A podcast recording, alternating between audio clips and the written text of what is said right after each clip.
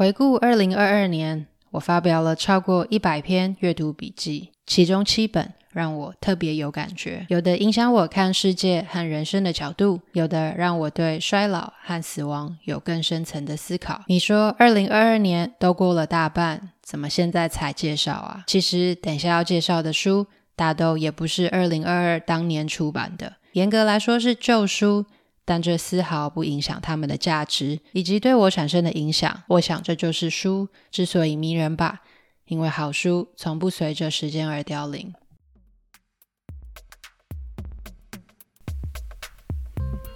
欢迎来到中途笔记，这是一个关于口吃还有内向者阅读笔记的 podcast。我是中中，每个礼拜三你会收听到一本新的书，带给你一些点子和灵感。收听完后，欢迎到中途笔记粉专或网站继续讨论，连接在下方资讯栏。如果听完你觉得超喜欢，请直接五星评论加留言，并点一下订阅，就可以加入这个 podcast，才不会错过各种热门、冷门的阅读笔记，每周带你实现更多。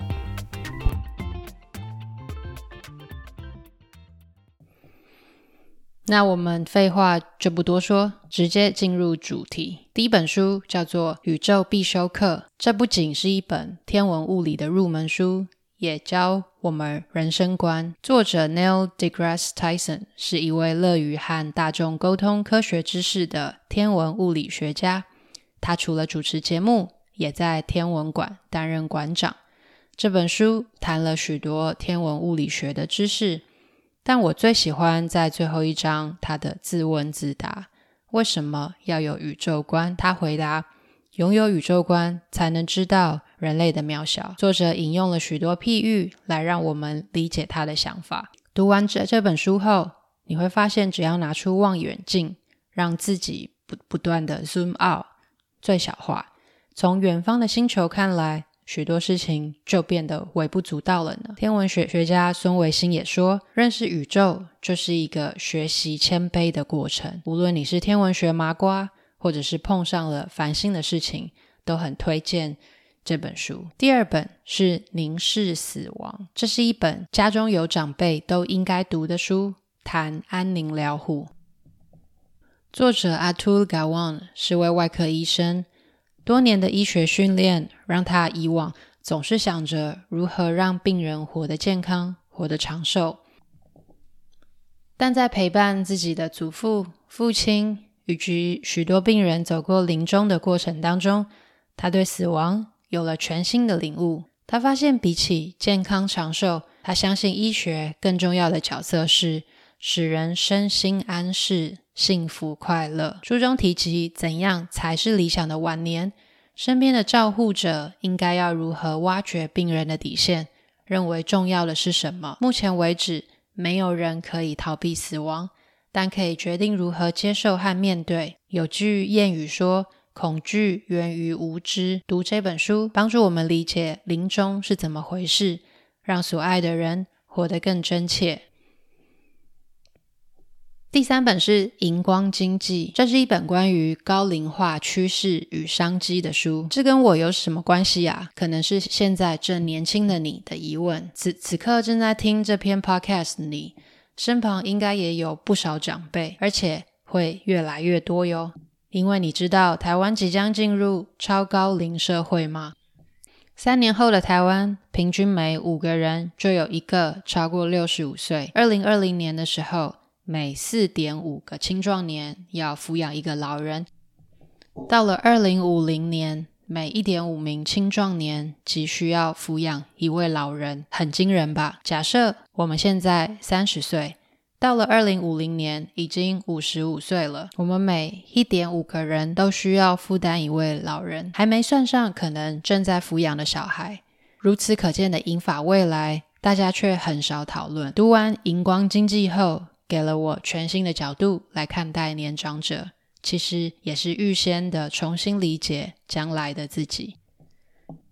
下一本书是《重建生命的内在模式》，这是一本关于陷入人生困境该如何自救的书。如果你发现自己经常陷入相似的困境，譬如被人离弃、无法信任、伤害受虐，或者是有被剥夺感、疏离、孤立、过度依赖。首先，我要发自内心的和你说，能够这样自我觉察很棒，因为发现是改变的起点。再来，想要和和你推荐这本书，谈心理学的书已经很多了，但要找到一本兼具实用性与阅读乐趣的，并不容易。作者之一的 Jeffrey Young 是一位临床心理师。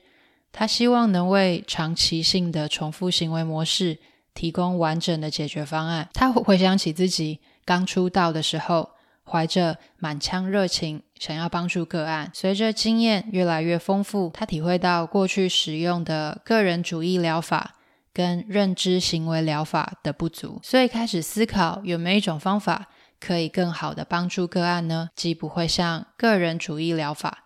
要花上很长的时间才能让个案找到解决方案，也不会像认知行为疗法忽略了个案丰富的内心世界。答案就在这本书里。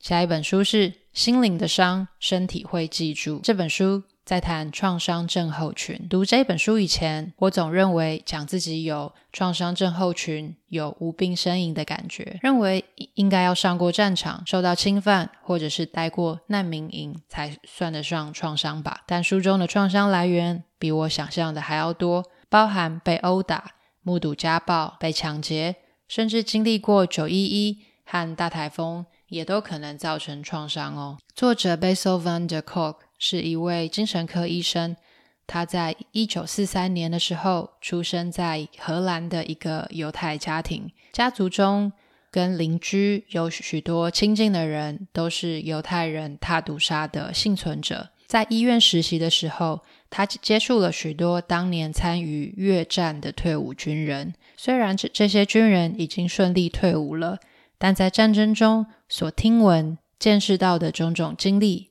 却造成这些军人们无法好好和身边的人相处，拥有愉快的人生。Bessel 他决心要找到方法帮助人们处理创伤，而这也成了他一生的使命。如果你身边的人或是自己正深陷在创伤当中，这本书带领你了解不同的治疗方法，理解创伤在这个世界上其实以各种不同形式发生在许许多多的人身上。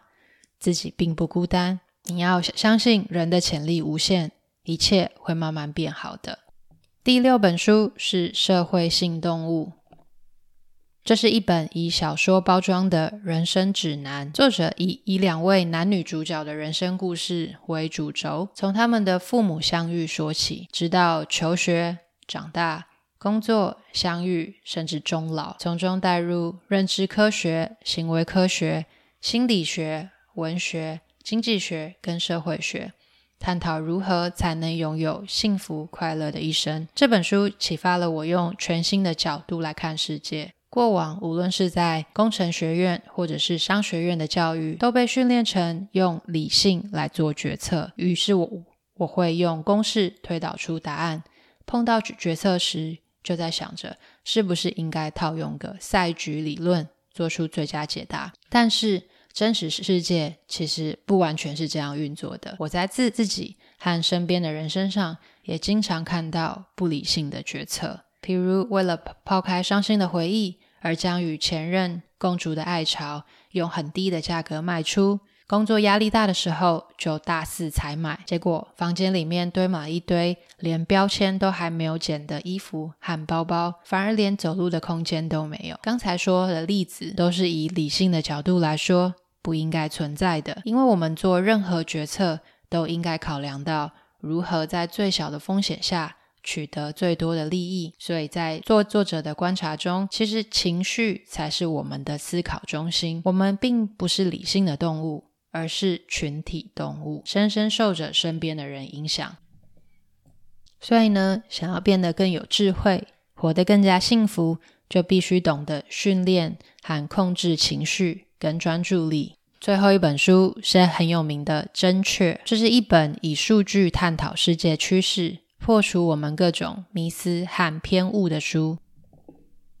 作者有三位，分别是 Hans Rosling 以及他的儿子和儿媳妇。Hans 是一位公卫教授及医师，他为自己这一生的使命下了注解是：“我穷尽毕生之力抵抗全球的无知，传播基于事实的世界观。这本书是我的最后一役，是我设法影响世界的最后努力。”在日常的教学与临床经验中，他深刻认知到世人对于这个世界有各种错误认知，而且这种认知在社会的各个阶层、各个领域的专家都有，甚至连自认为已开发跟很文明的欧美国家也无处不在，所以开始做出各种行动方案，想要抵抗这种现象。这本书也以公共卫生的角度提出他对于少子化和贫富差距的见解，非常有意思。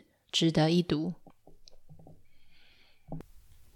Hello，希望今天这一集有帮助到你。